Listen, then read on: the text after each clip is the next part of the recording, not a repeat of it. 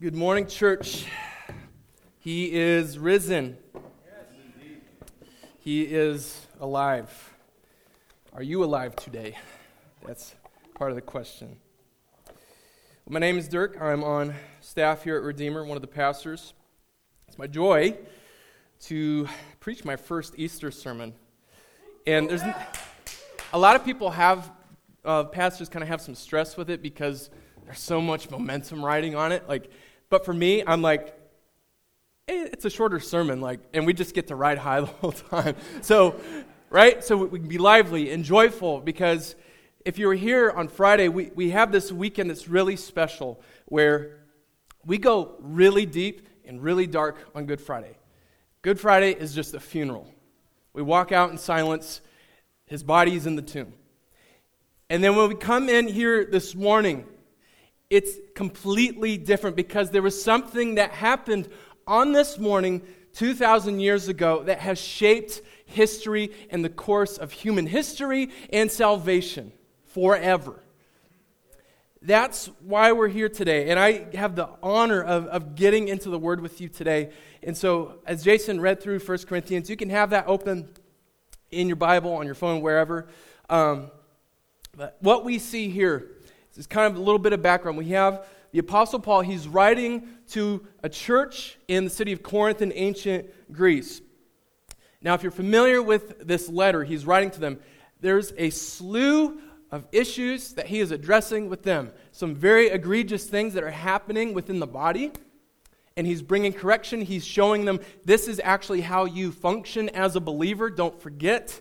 And what we get to the beginning of 15 that Jason didn't read, but I'm going to go through it here, is the first couple of verses. He says this Now I would remind you, brothers, of the gospel I preached to you, which you received, in which you stand, and by which you are being saved if you hold fast to the word I preached to you, unless you believed in vain. What you received at one point in time, in which you currently stand, in which you are being saved. It's past, present, and future. The gospel applies to all three, and it shows that God is always active, He's always present in your life and what you're doing and where He's moving you, and all of us into a greater glory and joy than we could ever imagine. It's what Jesus provides for us. And he's saying, hold fast. Hold fast. He continues in verse 3 For I delivered to you as of first importance what I also received that Christ died for our sins in accordance with the Scriptures, that he was buried, and that he was raised on the third day in accordance with the Scriptures. He says many things in this letter. Very wise, God breathed things in this letter, but this is the center of it all. Christ died, he was buried, and he was raised. This had been prophesied for centuries before that there would be a Messiah, a Savior, who would come and save God's people not because of anything that they did, but because of who he is in his love and mercy and grace and kindness and compassion and justice. It had been foretold for centuries. But he's saying, if we lose focus of this, Church of Corinth, if you lose focus of this, essentially everything I've taught you or I've told you in this letter is going to do you no good because this is the center. If you abandon the center, if you abandon the core gospel, you're just getting morality. You're just getting a different lifestyle among a world of pagans, among a world of brokenness. It's no different. If you lose the gospel, if you lose Jesus and the resurrection, it's essential. And so Paul is saying this to Corinth, but he's saying it to the church as a whole for all of time. It's essential. What Jason read was he's getting into this, this issue of doubt that the church in Corinth is having in regards to the resurrection. Now, it's not about whether Jesus actually resurrected, it is concerning more with themselves being resurrected at a future time. Meaning this, this, this idea of resurrection isn't just being born again and we walk around as Christians today. It's this future end of days, the last day when Jesus comes back and makes all things new. The dead, those who died who are in Christ, will be literally, physically raised with new bodies to be able to handle the glory of seeing Jesus face to face for all of eternity. That's what he's talking about. And he's saying, he's really addressing that concern or that doubt that they're having whether, I don't know if that's going to happen for us.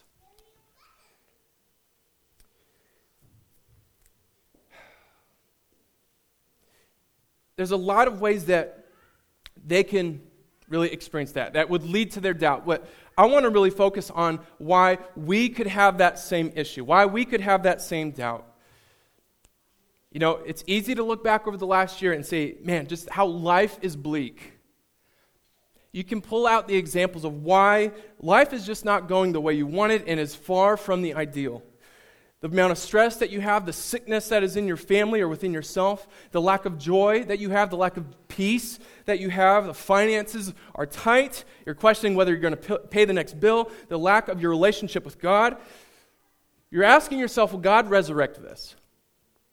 Because if this is the issues that we have now, how can I expect a future resurrection where this will no longer be an issue?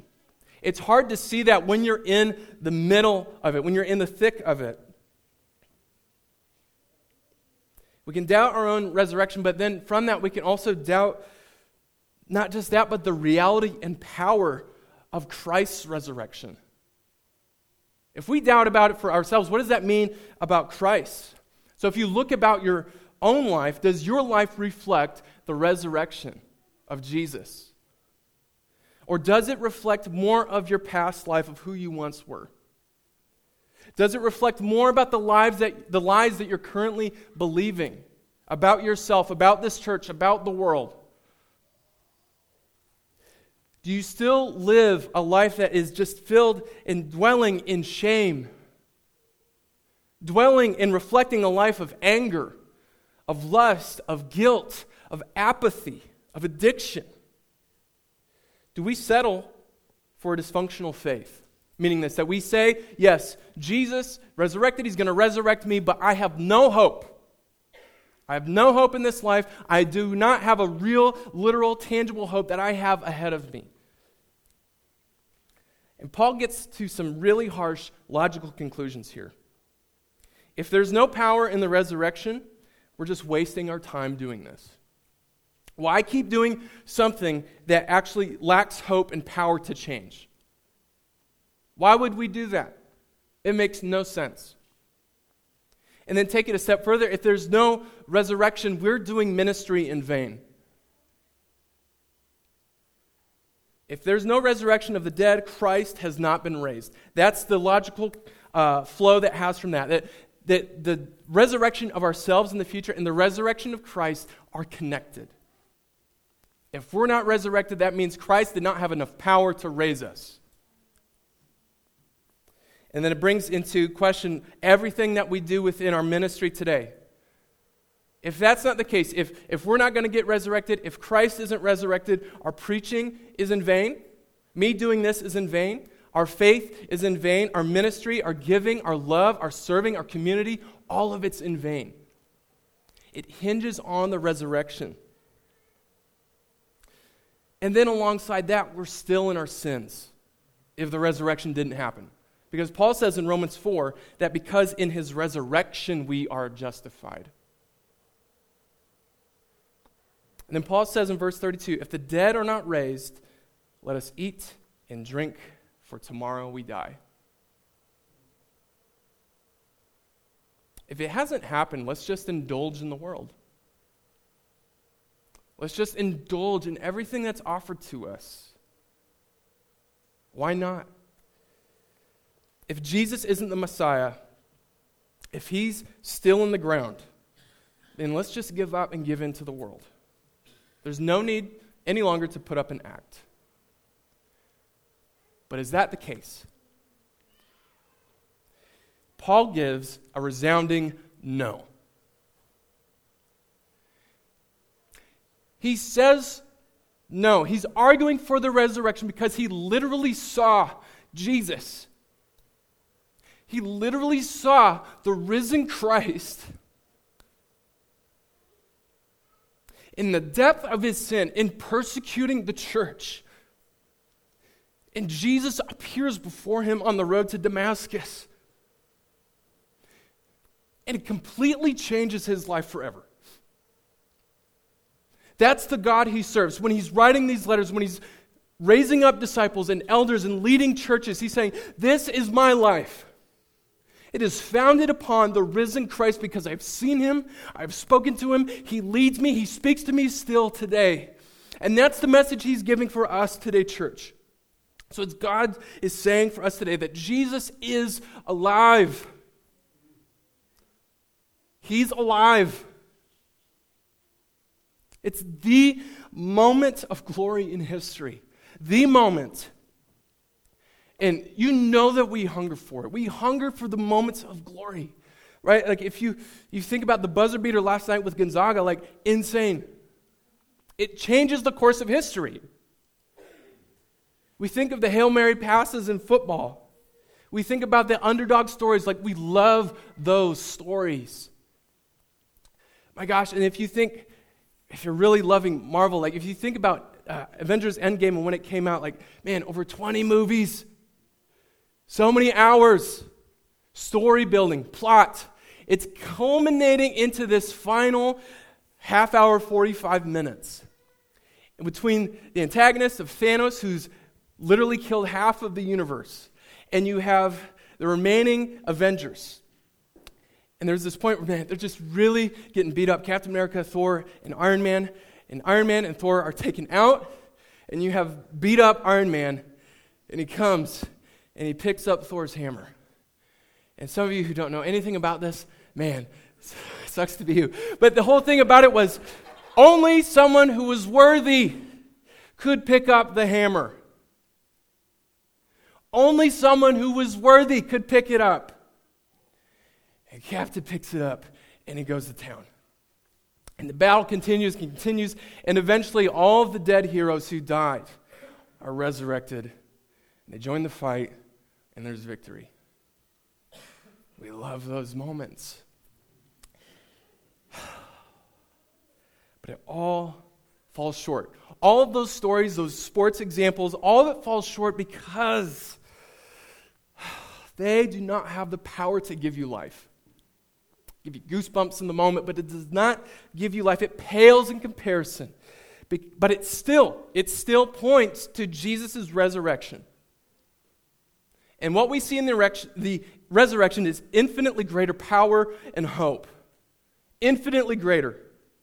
Jesus displays this glory for us. If we start from the beginning of Scripture, we see how patient God is with us. Oh, how patient He is. Oh, how loving He is and how faithful He is. And then we see Jesus entering creation, entering the world in which He created. And one of the songs we sung on Good Friday that this, this, this scene of Jesus as a baby being born, this sweet little baby, and they have no idea that He is still holding together the entire universe. This little boy, this glory and he grows and he lives among us and he loves and he serves. And we see it culminating in his death and resurrection. In verse 21 and 22. For as by a man, Adam, came death, by a man has come also the resurrection of the dead. For as in Adam all die, so also in Christ shall all be made alive.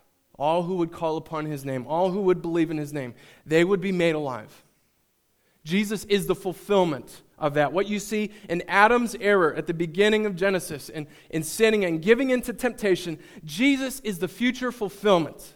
He is the perfect second Adam, making many righteous and bringing us into that.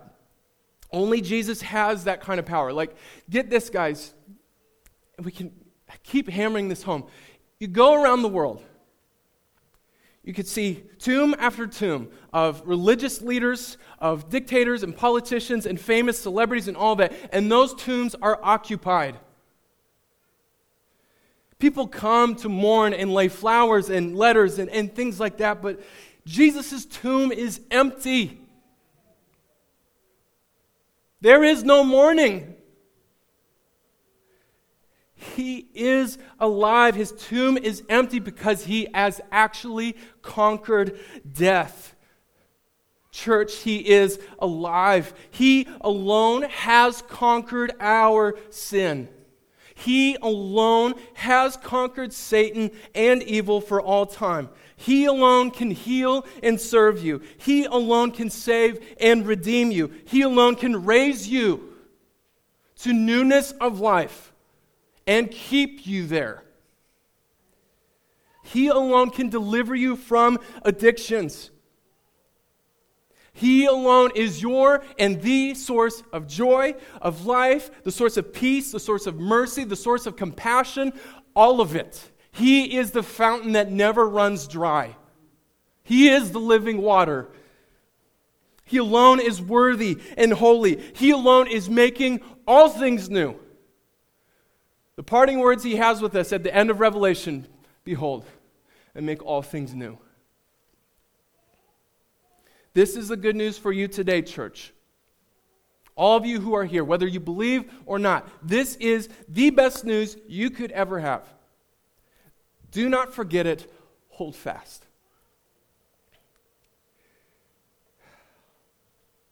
Paul has his own evidence too. He says this in verse 5.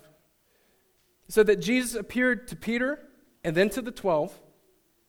Then he appeared to more than 500 brothers at one time, most of whom are still alive, though some have fallen asleep.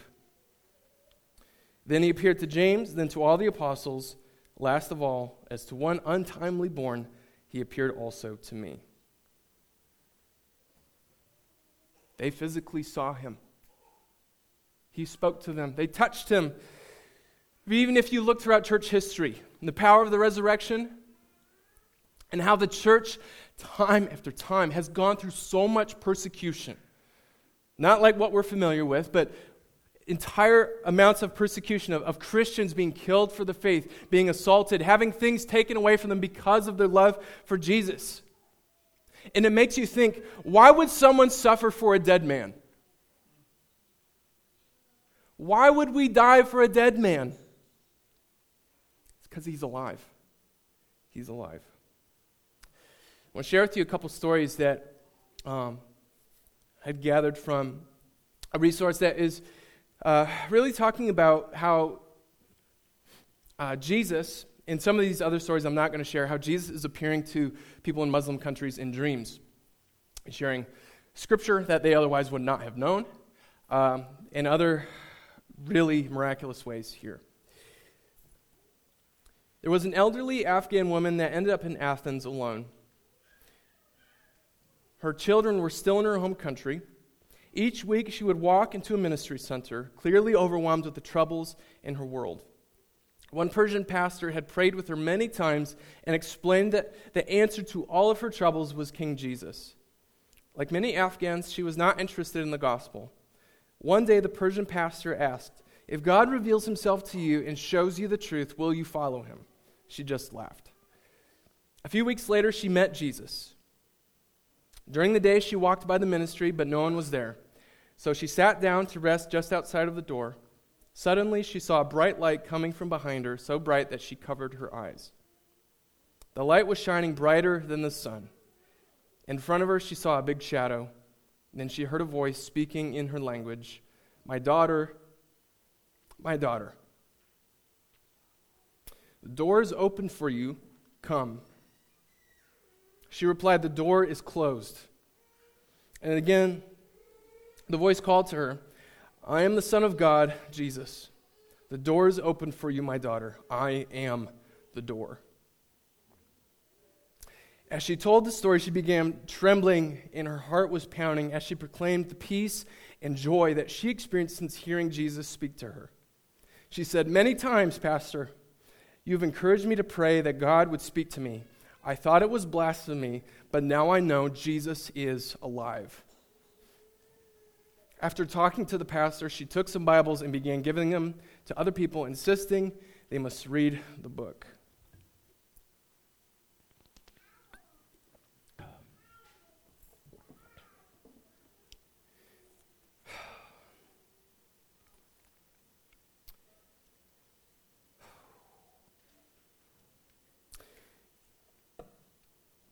This next one's a doozy.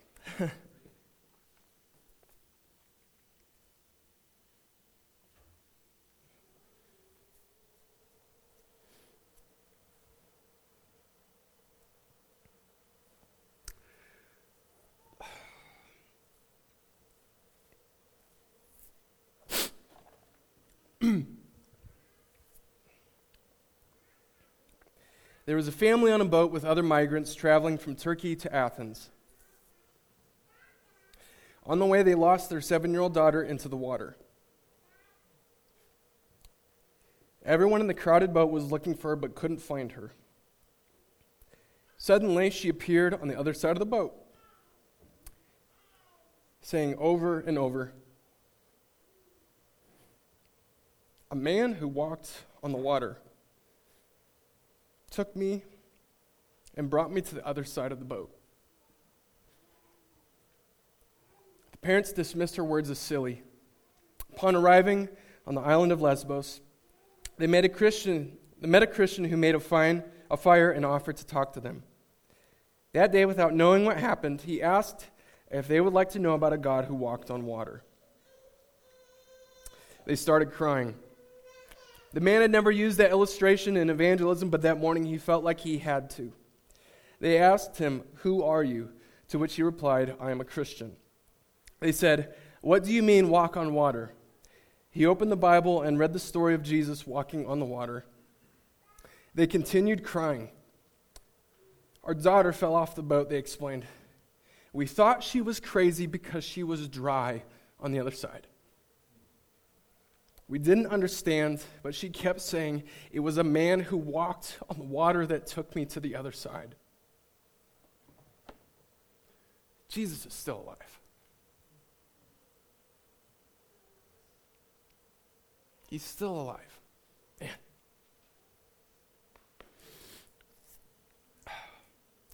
And man, those stories, I can send you all of them. Those stories are great, but what I want to encourage you with today is to remember your story. Remember who you once were. Remember the place that you used to be, the things that you were soaked into, the things that you gave yourself over to, how you were broken, how you were ashamed, how you were addicted, and to remember that moment when Jesus came in. Remember when it all changed. That's resurrection power. That's resurrection life. To remember his undying love for you, to yank you out of that, to embrace you as his home, to bring you into the family of God, to where you would now be a son and daughter of the Most High, never cast aside. And for us to, to linger in that is to fully acknowledge and grow in being a son and daughter of God. Because the thing is, there's a difference. There's a difference between just believing biblical truths. Like, I could read this front to back, and you could say, Yeah, I believe it. There's a difference between doing that and understanding and living out your life as a son or a daughter. There's a big difference. The resurrection will always remind us of this reality and the way to live it out. So, if you figure out, man, am I living that out? Am I not? Where would you put yourself? Where would you put yourself this morning? Is it rooted in the resurrection? Is it really struggling right now? But let's be encouraged in this. To be a son and daughter of God, what does that life look like? It looks like resurrection hope. It doesn't mean it's all perfect, it doesn't mean everything's going well. It didn't go well for Jesus all the time. If you were here Good Friday, that life applies to our struggles. It doesn't mean they go away. It means that it is present and active and working in our struggles. When we raise children who walk away from the faith,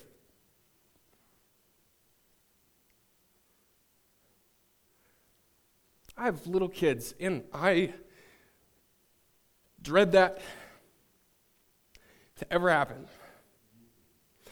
I can't prevent it, but I know my hope is not in my words, it is not in Emily and I's love for them, it is in his life and his love for them. It applies to that. It applies to depression. It applies to when the dark cloud is over our head and we can't see the light. It applies to our fears. It applies to our sicknesses. It applies to our sin struggles. And it applies to death, physical death in our body when someone is no longer among us, the resurrection life applies. Our hope is in the resurrection, always. And that gives us hope to sustain us because it's in His hands, because He's shown us so much grace. And He's going to continue to supply it because He is always faithful to you. Always. We live in Freedom Church.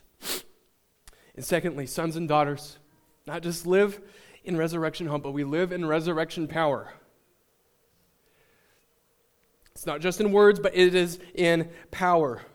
And how we see the kingdom of God expanding in the nations. It is covering the globe today. If you want to take, man, your ancestry.com, man, I don't think it goes really past the 1500s, but even before that, we all had lineage at one certain point in time. Many of us, different warring tribes, barbarians, pagans, that changed. The gospel came to the nations. And it's still going out to the nations today, to the millions and millions of people who still never heard or even have access today. The kingdom will progress because of resurrection power. what our God gives is infinitely bigger and eternal, more eternal than anything else any other so called God gives, material or intangible. We live in the resurrection power not just by seeing the gospel going out in the nations and making disciples, but it's also in people being delivered from darkness. People coming into the light, being transformed from one degree of glory to the next. You and me and who we once were and who we are today. Because when we leave today, we will be different than when we first arrived because of his faithfulness. Not in maybe ways that we've noticed, but in the grand scheme of things, it's what he is doing. He is transforming us, church.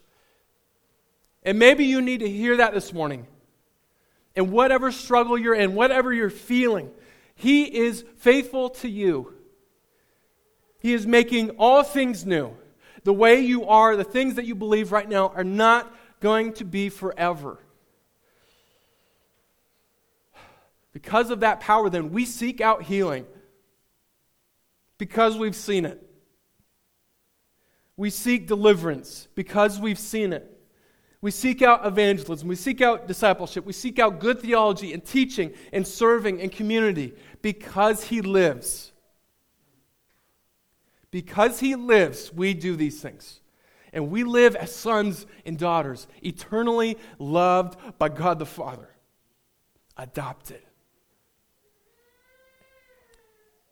He's making all things new, and He's bringing us along for the ride. What a joyful journey.